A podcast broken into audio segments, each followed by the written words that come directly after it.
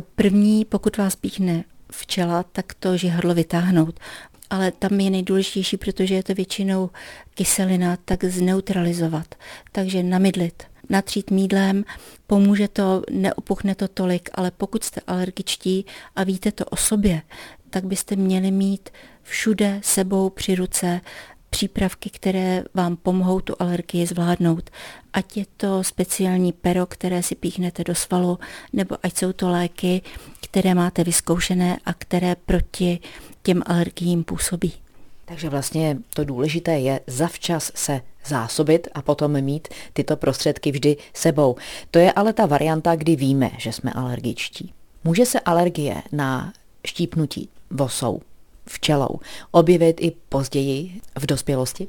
Bohužel tomu tak je. Dříve to nebývalo, bylo to už od dětství, ale ty alergie nyní strašně narůstají a bohužel jsou to i alergie na píchnutí včelou nebo vosou. Takže když někam pojedete na dovolenou a i když o sobě víte, že nejste alergičtí, raději ten lék na tu alergii si sebou vzít, protože nikdy nevíte, co se může stát, ať vám nebo vašim rodinným příslušníkům.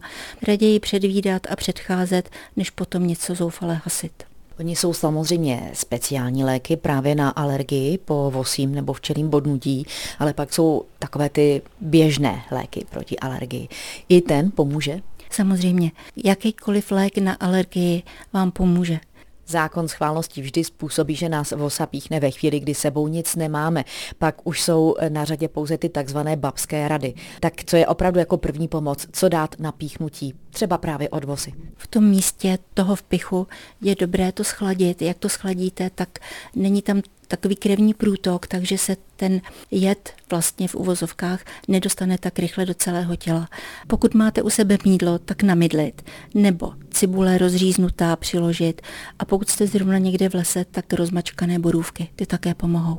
Můžete použít i kalcium, které dříve se píchalo i do žíly při píchnutí včelou nebo vosou jako první pomoc. A pak ještě, co je důležité, tak někdy ta včela, nebo spíše to bývají vosy, bývají infikované. Oni lítají po odpadkách a potom se seberou a píchnou vás a do té rány vám zanesou jakoukoliv infekci. Takže vám pak může ta noha nebo ruka nebo cokoliv v okolí toho vpichu natéct, ale je to tím, že tam máte zanesenou infekci.